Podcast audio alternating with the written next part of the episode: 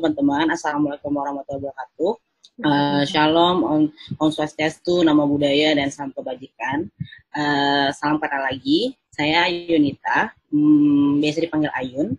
Uh, saat ini saya nggak tergabung dalam apa lembaga mana pun, namun memang tertarik dan suka berkecimpung di isu anak muda dan seksualitas. Yang kali ini kita akan ngebahas soal kesehatan remaja di masa pandemi COVID-19 kita juga udah tahu kalau berbagai cara pemerintah untuk menanggulangi pandemi ini dengan cara WFH, sekolah from home juga, work from home, belajar online dan pertemuan-pertemuan lainnya.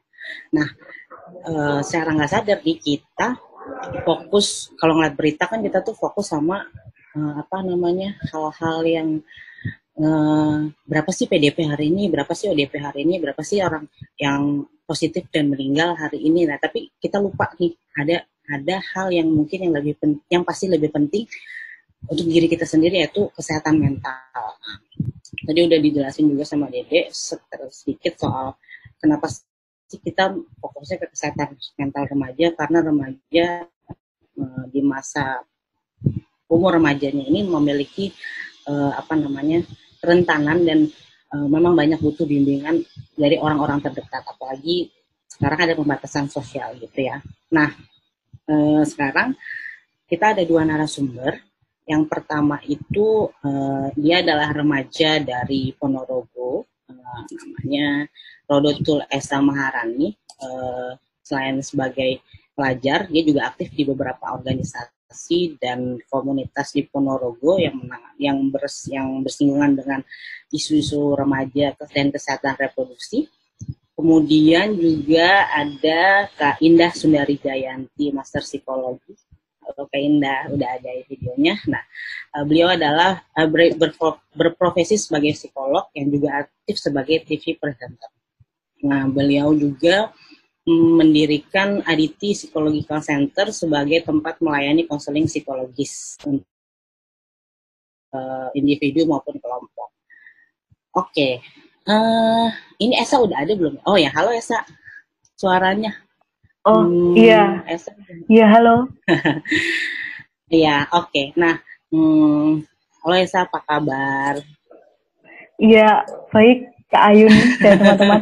uh, oh iya oke. Okay. Nah Esa sebagai remaja uh, yang aktif di perkumpulan misalnya di luar uh, rumah dan juga di sekolah baik di organisasi indra maupun ekstra sekolah. Terus sekarang itu kita harus ada di rumah. Gimana nih pengalaman S1 perasaan S1 selama sekarang? Bisa di-share nggak, Sa? Iya, bisa. Sekarang iya. Udah bisa ya? Uh, udah kan? Iya, hmm. iya, iya udah. Iya, um, sebelumnya selamat siang untuk teman-teman semuanya. Uh, senang banget hari ini bisa gabung sama teman-teman dan ditunjuk IKP dari salah satu narasumber dari perwakilan remaja. Uh, perkenalkan, aku Esa ya teman-teman. Uh, selama karantina ini banyak hal banget yang dirasakan itu ya, mulai dari ada emang ada masalah, terus kayak kita juga harus mulai ber, cara beradaptasi kita itu seperti apa, adaptasi aku uh, selama karantina COVID ini. Kemarin itu mulai libur sekolah SMA ya. Hmm. Itu sekitar mulai 15 Maret. Jadi kita aku di rumah itu udah hampir sebulan lebih ya. Iya, dua eh dua bulan. Hampir dua bulan ya, Kak. Hmm. Iya, hampir. Ya, hampir dua bulan. Terus uh, ini sih ada emang ada beberapa masalah ya. Kalau aku coba kelompokkan ini Kak, Kak yeah. Ayun masalahnya yang aku hadapi selama karantina COVID-19 ini mulai dari pertama nih, pertama ya teman-teman, mulai ada dari diri aku sendiri, uh, ada dari keluarga, keluarga juga, sekolah, sama organisasi. Jadi kayak dari itu semua itu kayak ada gitu masalahnya. Soalnya kan uh, ini tuh kayak perubahan gitu ya, dari yang biasanya kita bisa sekolah, bisa kegiatan, terus tiba-tiba harus di rumah aja. Dan itu uh, ada masalah itu. Contoh dalam diri aku itu, kalau boleh uh, cerita, awal itu sebenarnya aku tuh seneng, seneng, sempet seneng kalau mau libur itu, karena karena ngerasa kayak ada waktu sejenak untuk mm -hmm. libur dari kegiatan-kegiatan sekolah itu. Terus tapi setelah berjalan-berjalan itu bosan kok di rumah aja mm -hmm. terus mm -hmm. kegiatannya hanya itu itu aja terus kayak kurang bervari uh, kurang bervariatif gitu ya mm -hmm. kegiatannya terus nggak bisa bertemu dengan teman nggak bisa kegiatan terus sempat stres juga stresnya itu karena uh, banyak seperti yang dibilang tadi banyak kayak kasusnya semakin meningkat terus kayak berita-berita tentang covid yang bermunculan itu emang banyak banget mm -hmm. gitu Kak Ayun. Jadi kayak sempat membuat aku itu kayak aduh gimana nih kapan corona berakhir mm -hmm. kayak gitu. Terus yang jadi kayak yang buat aku cemas kayak gitu juga waktu aku itu juga berkurang ya untuk berkegiatan kayak gitu Kak. Uh, berkegiatan di luar padahal udah ada planning sama teman-teman di organisasi mau ada kegiatan ini kayak gitu tapi bahkan itu dibatalkan, ditiadakan ataupun ditunda. Mm-hmm. Dan itu membuat cemas juga gitu kak. Terus mm-hmm. kalau dari keluarga itu kak uh, beban untuk mengurusi rumah itu menjadi lebih lebih banyak kak kalau menurut aku itu. Teman-teman itu juga cerita sama aku kalau uh, aku itu kalau di rumah itu udah kayak libur biasa kayak gitu loh teman-teman. Aku juga sih orang tua itu nganggapnya kayak libur biasa gitu loh kak. Uh, bukan kayak kita belajar di rumah itu enggak. Jadi kita itu ya, ya harus apa ya namanya banyak membantu orang tua kayak gitu tuh. Orang tua itu belum sepenuhnya paham kalau kita itu kayak uh, belajar di rumah kayak gitu. Mm -hmm. Itu belum sepenuhnya. Terus teman-teman juga bilang, aku tuh kayak mendadak jadi ibu rumah tangga tanpa suami.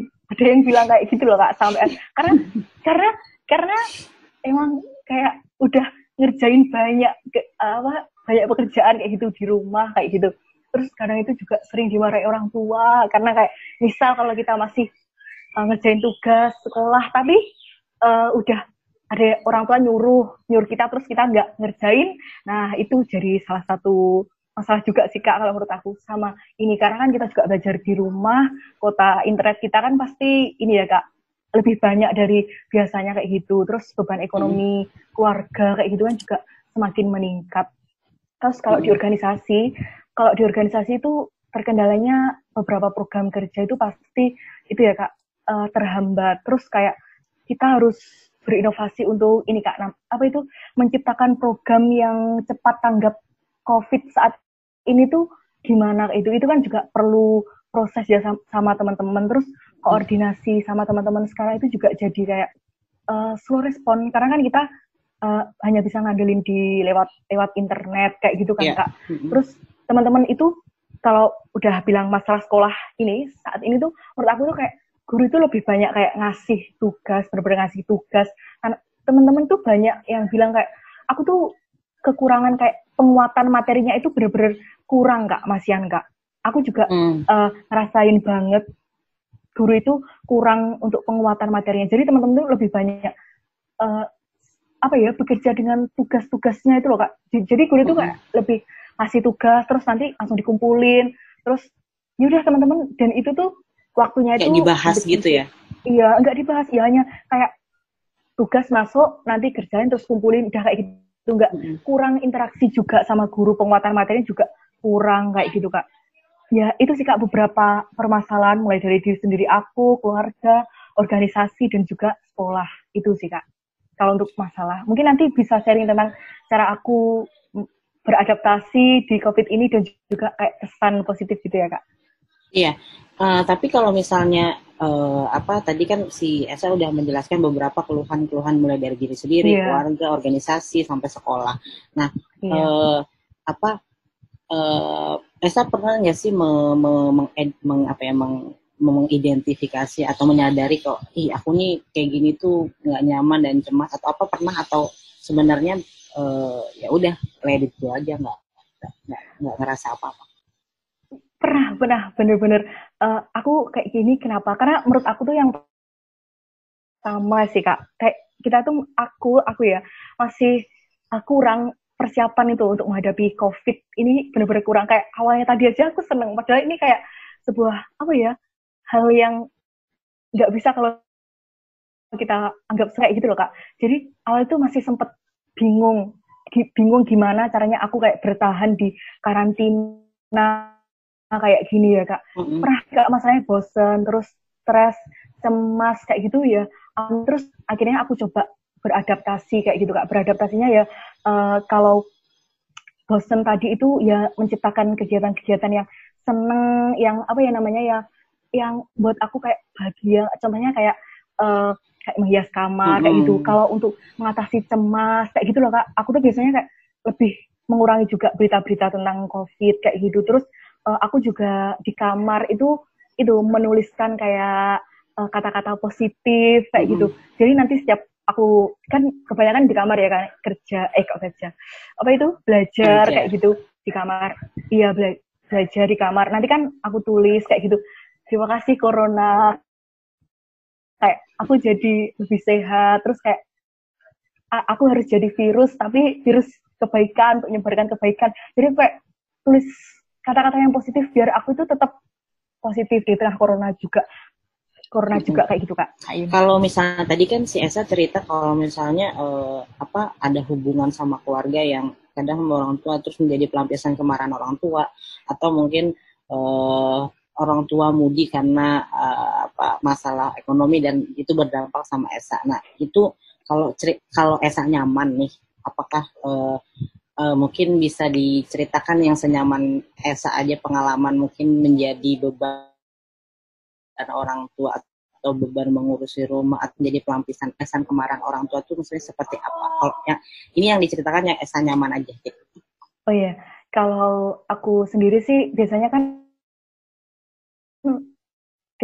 kita itu pelajaran udah mulai setengah ya kak. Terus papa itu udah itu nyuruh kayak mau ngerjakan tugas-tugas rumah kayak gitu. Terus aku tuh hmm. bilang masih masih ini apa namanya masih ngerjain tugas sekolah, tugas sekolah. Itu itu udah udah di, udah dimarahin kayak gitu.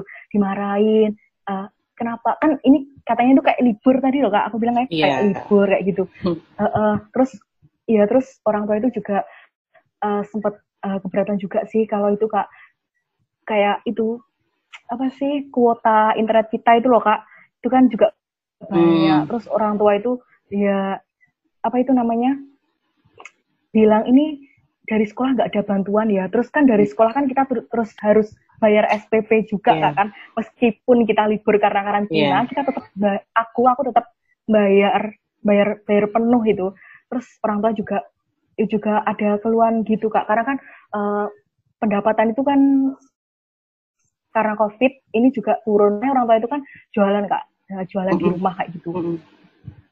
Oke ya, jadi ani ya apa dampaknya ya jadi beban itu tadi saya si Esa hmm, online belajar online terus itu pertemuan online akhirnya juga memakan kuota internet akhirnya akhirnya Esa juga minta lebih kepada orang tua seperti itu ya. Iya kak. Kalau misalnya dari pribadi diri sendiri, misalnya ketika mengalami kecemasan, ada nggak sih perubahan yang terjadi sama diri Esa? Misalnya pada saat depresi atau dia cem atau Esa mulai cemas dan bosen bingung itu ada nggak sih misalnya yang yang perubahan yang terjadi pada tubuh biasanya perempuan biasanya perempuan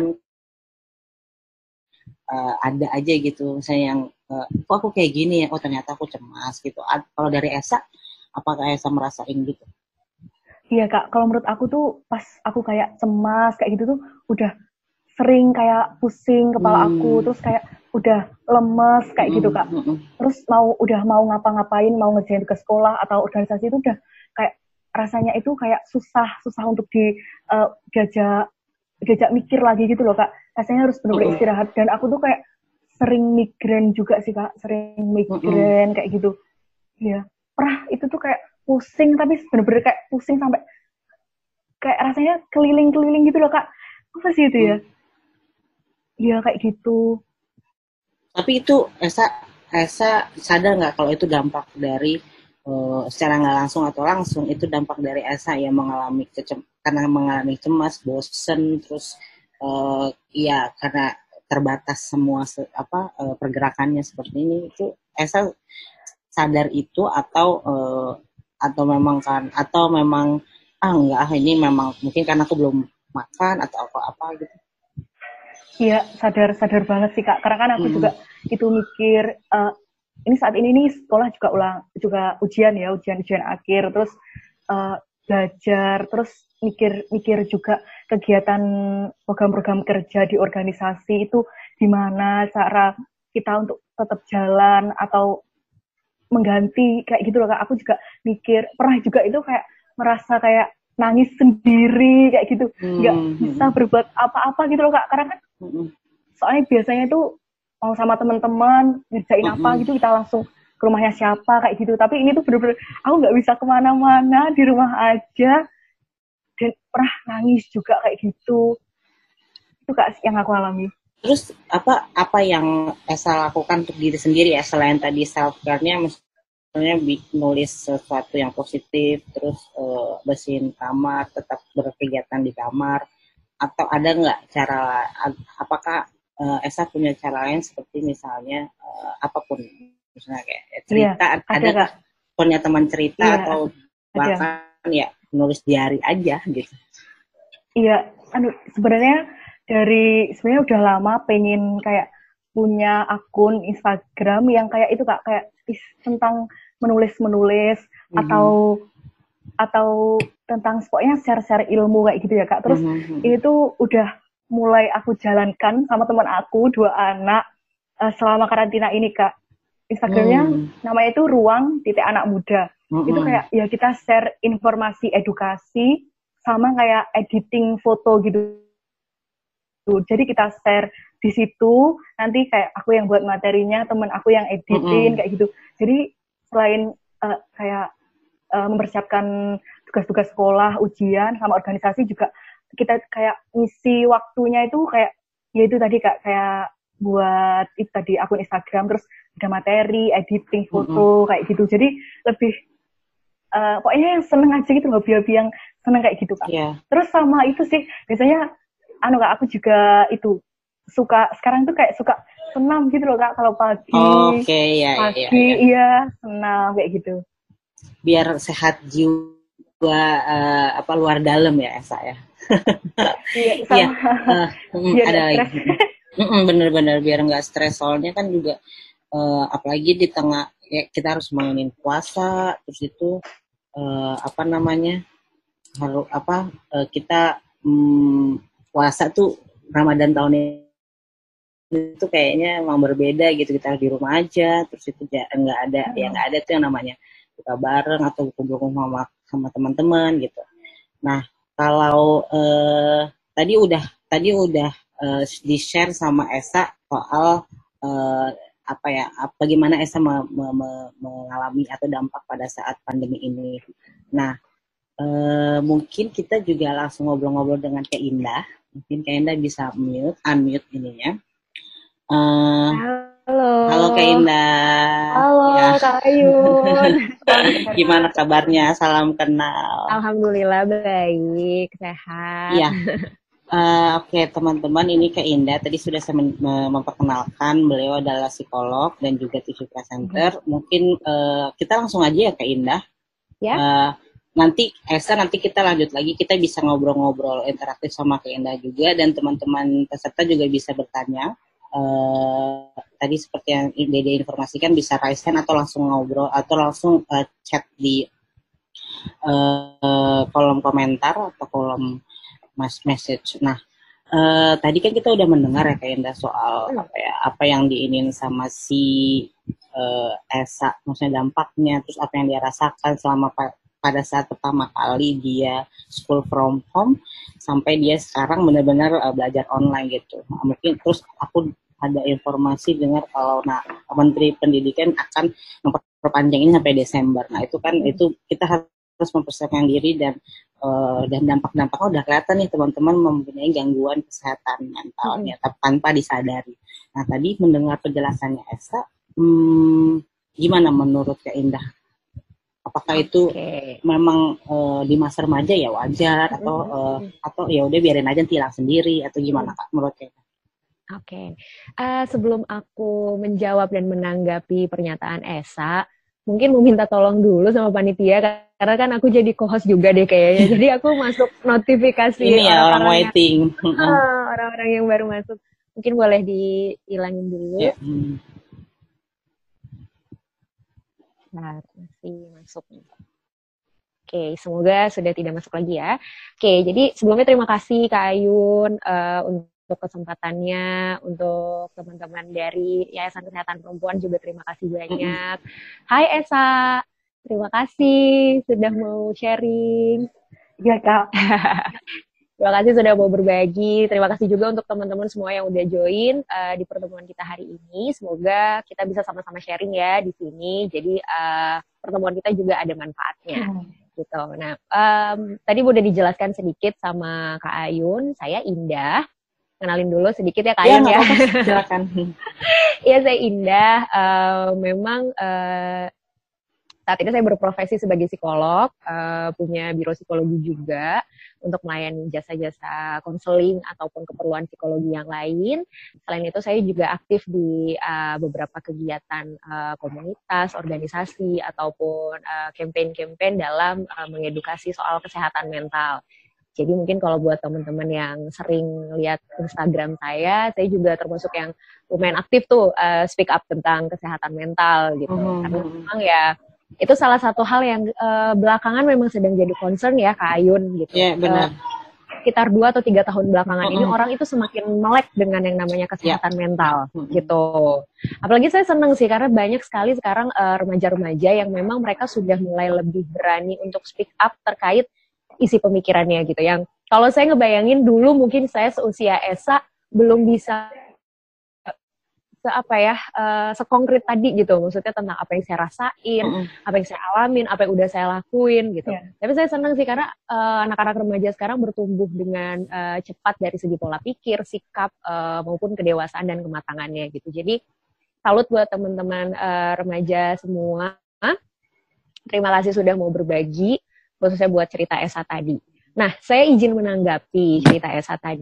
Jadi kalau tadi yang saya tangkap kan memang uh, Esa merasakan banyak sekali apa ya perubahan ya yang terjadi khususnya ketika uh, harus di rumah iya. aja yeah. gitu kan banyak sekali kayak peran yang tiba-tiba malah tadi saya saya lucu sih tadi ketika mendengar istilah merasa tiba-tiba menjadi ibu rumah tangga tanpa suami. Tanpa suami.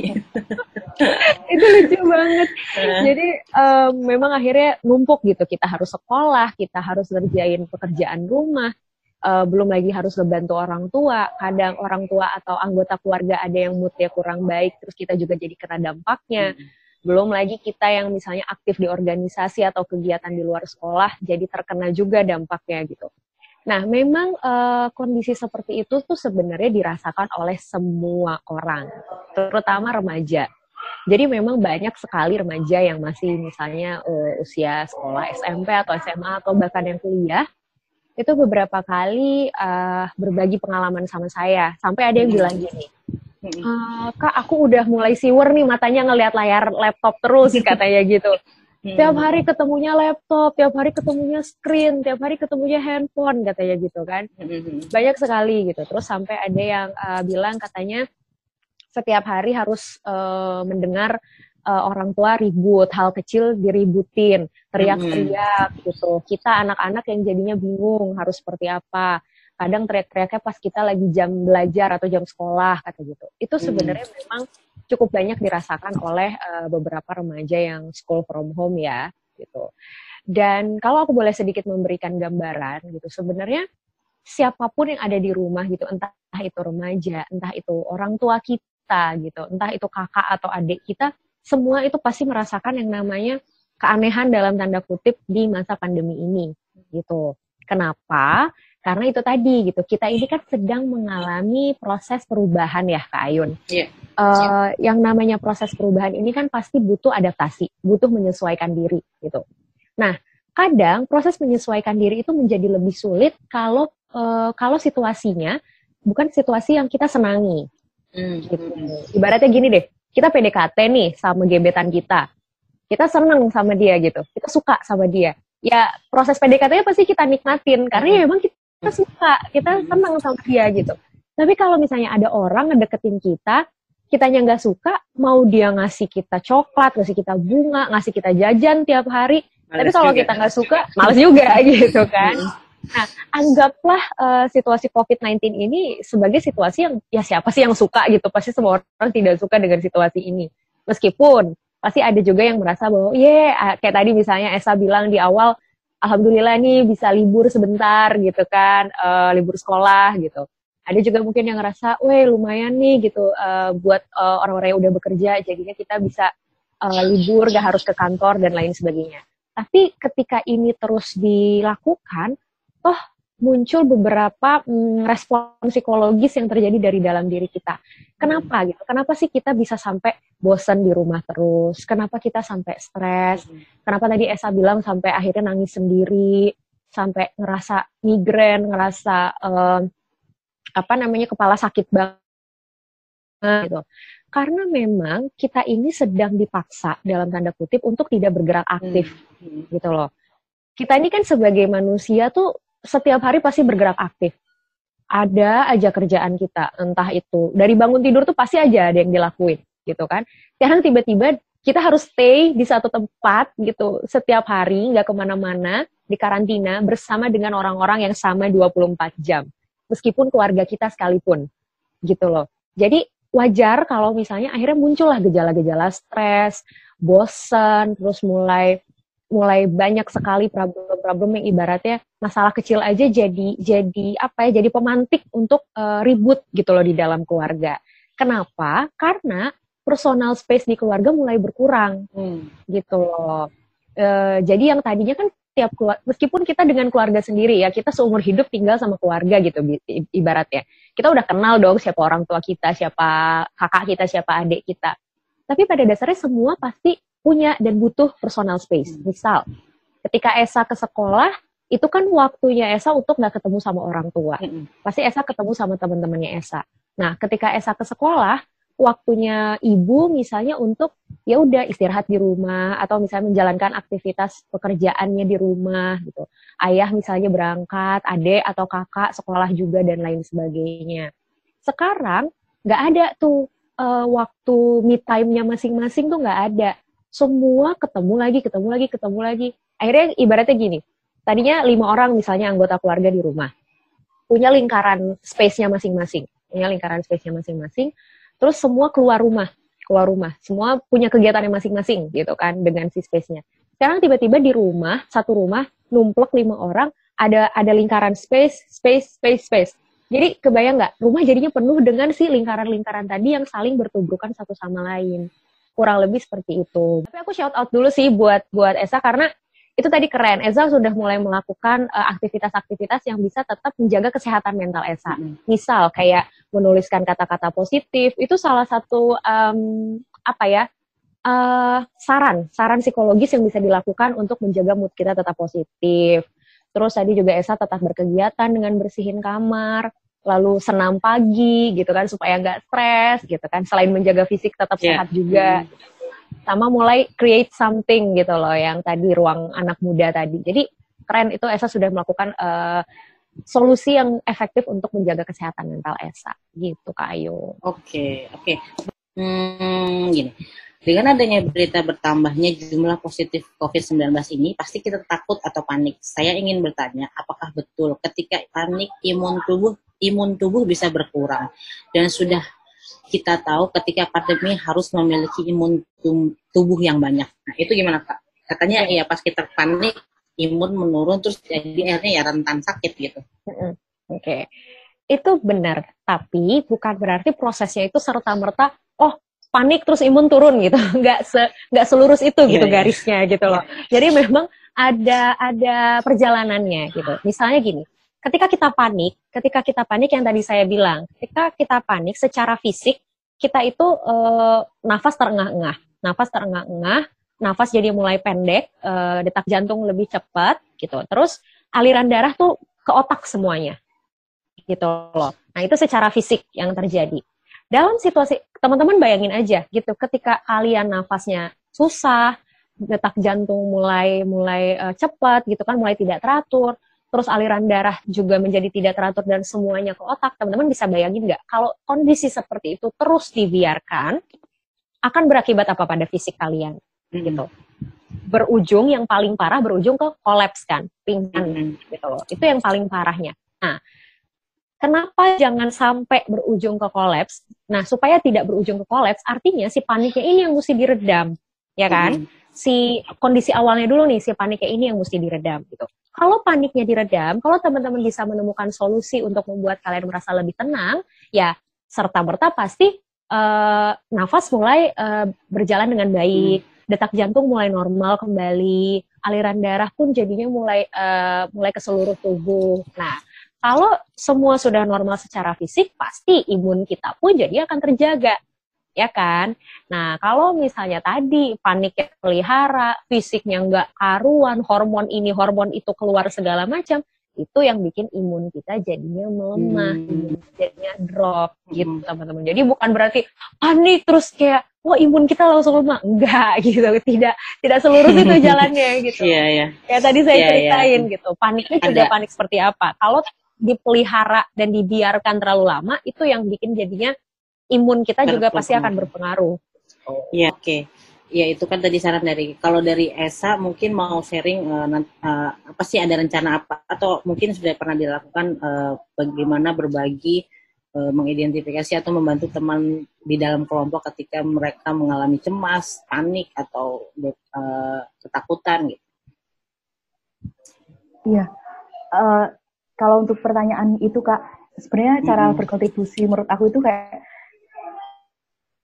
uh, kita tuh harus mencari dulu nih. Menurutku mencari sisi-sisi positif dari dari permasalahan yang aku sampaikan tadi itu dan bagaimana cara aku beradaptasi itu masih masih ada dan banyak sisi positifnya juga. Mulai dari uh, diri sendiri itu ada misalnya apa aja sih teman-teman sisi positif kita selama karantina COVID-19. Nah, ini kita kan hmm. ada himbauan untuk cuci tangan, kayak gitu kan. Jadi hmm. lebih apa ya lebih aware dengan kesehatan kita. Terus kayak kita kan kita keluar jadi terbatas kan sama teman-teman itu jadi terbatas kan jadi kita kayak lebih bisa mengurangi makanan yang junk food mungkin kayak gitu itu kan sisi mm positif juga ya selain itu mm uh, dari keluarga yeah. misal ada banyak waktu untuk keluarga kayak gitu. Kalau dari organisasi ini penting juga teman-teman. Kita uh, sebelumnya mungkin merumuskan program-program kerja yang udah kayak tahun lalu atau mungkin uh, atau mungkin uh, sesuai dengan apa yang kita targetkan. Tapi dengan adanya kayak uh, COVID kayak gini, COVID-19 ini, kita jadi dituntut untuk kayak berinovasi gitu ya teman-teman. Berinovasi bagaimana kita bisa uh, menciptakan program-program yang sesuai dengan dengan kondisi saat ini. Jadi itu kan ada kita punya pengalaman baru bagaimana merumuskan program kerja yang sesuai dan di sekolah juga pun kita kayak uh, punya pengalaman juga untuk belajarnya kita itu lebih fleksibel, nggak terikat dengan waktu. Jadi uh, ada banyak sisi positif yang harus kita cari dan itu tuh bisa banget kita bagikan ke teman-teman di teman-teman di kelompok gitu, ya. Oke, okay, ya, teman-teman ya, ya. di kelompok. Mm-mm. Ya, aku setuju sama uh, tadi apa apa uh, paparan Kenda sama Esa sharing-sharingnya bahwa uh, perlu juga kita mengidentifikasi atau mengenali kesehatan diri sendiri di samping kita memang melihat berita-berita update dan uh, dan juga di masa social distancing dan physical distancing ini juga mengecek teman atau anggota keluarga satu sama lain juga perlu gitu dengan ya memberikan informasi-informasi yang akurat dan juga menguatkan juga memberikan kesan-kesan positif dari itu tadi adanya uh, masa pandemi ini. Meskipun kita eh, nggak uh, bisa ketemu atau ya berjabat tangan atau bahkan berpelukan gitu sama teman-teman atau sama keluarga ya kita memberi menginformasikan bahwa uh, ya mungkin ini kita bisa belajar lebih sehat, nggak makan makanan yang uh, tidak bergizi dan juga uh, lebih berhemat ya karena nggak keluar nggak keluar nongkrong dan ke mana-mana. Ya uh, mungkin itu aja. Uh, terima kasih teman-teman. Uh, itu tadi saran-saran uh, kak kak Indah dan sharing sam sharing Esa bisa menjadi pembelajaran buat kita semua dan mulai dari sekarang bisa mengidentifikasi diri sendiri oh ternyata aku nih butuh cerita aja atau ternyata aku nih bosen nih kayaknya memang butuh telepon teman atau FaceTime atau ngobrol seperti ini. Seperti itu semoga bermanfaat. Eh makasih Kak Indah dan Esa sampai ketemu kasih, lagi. Iya, sampai ketemu lagi.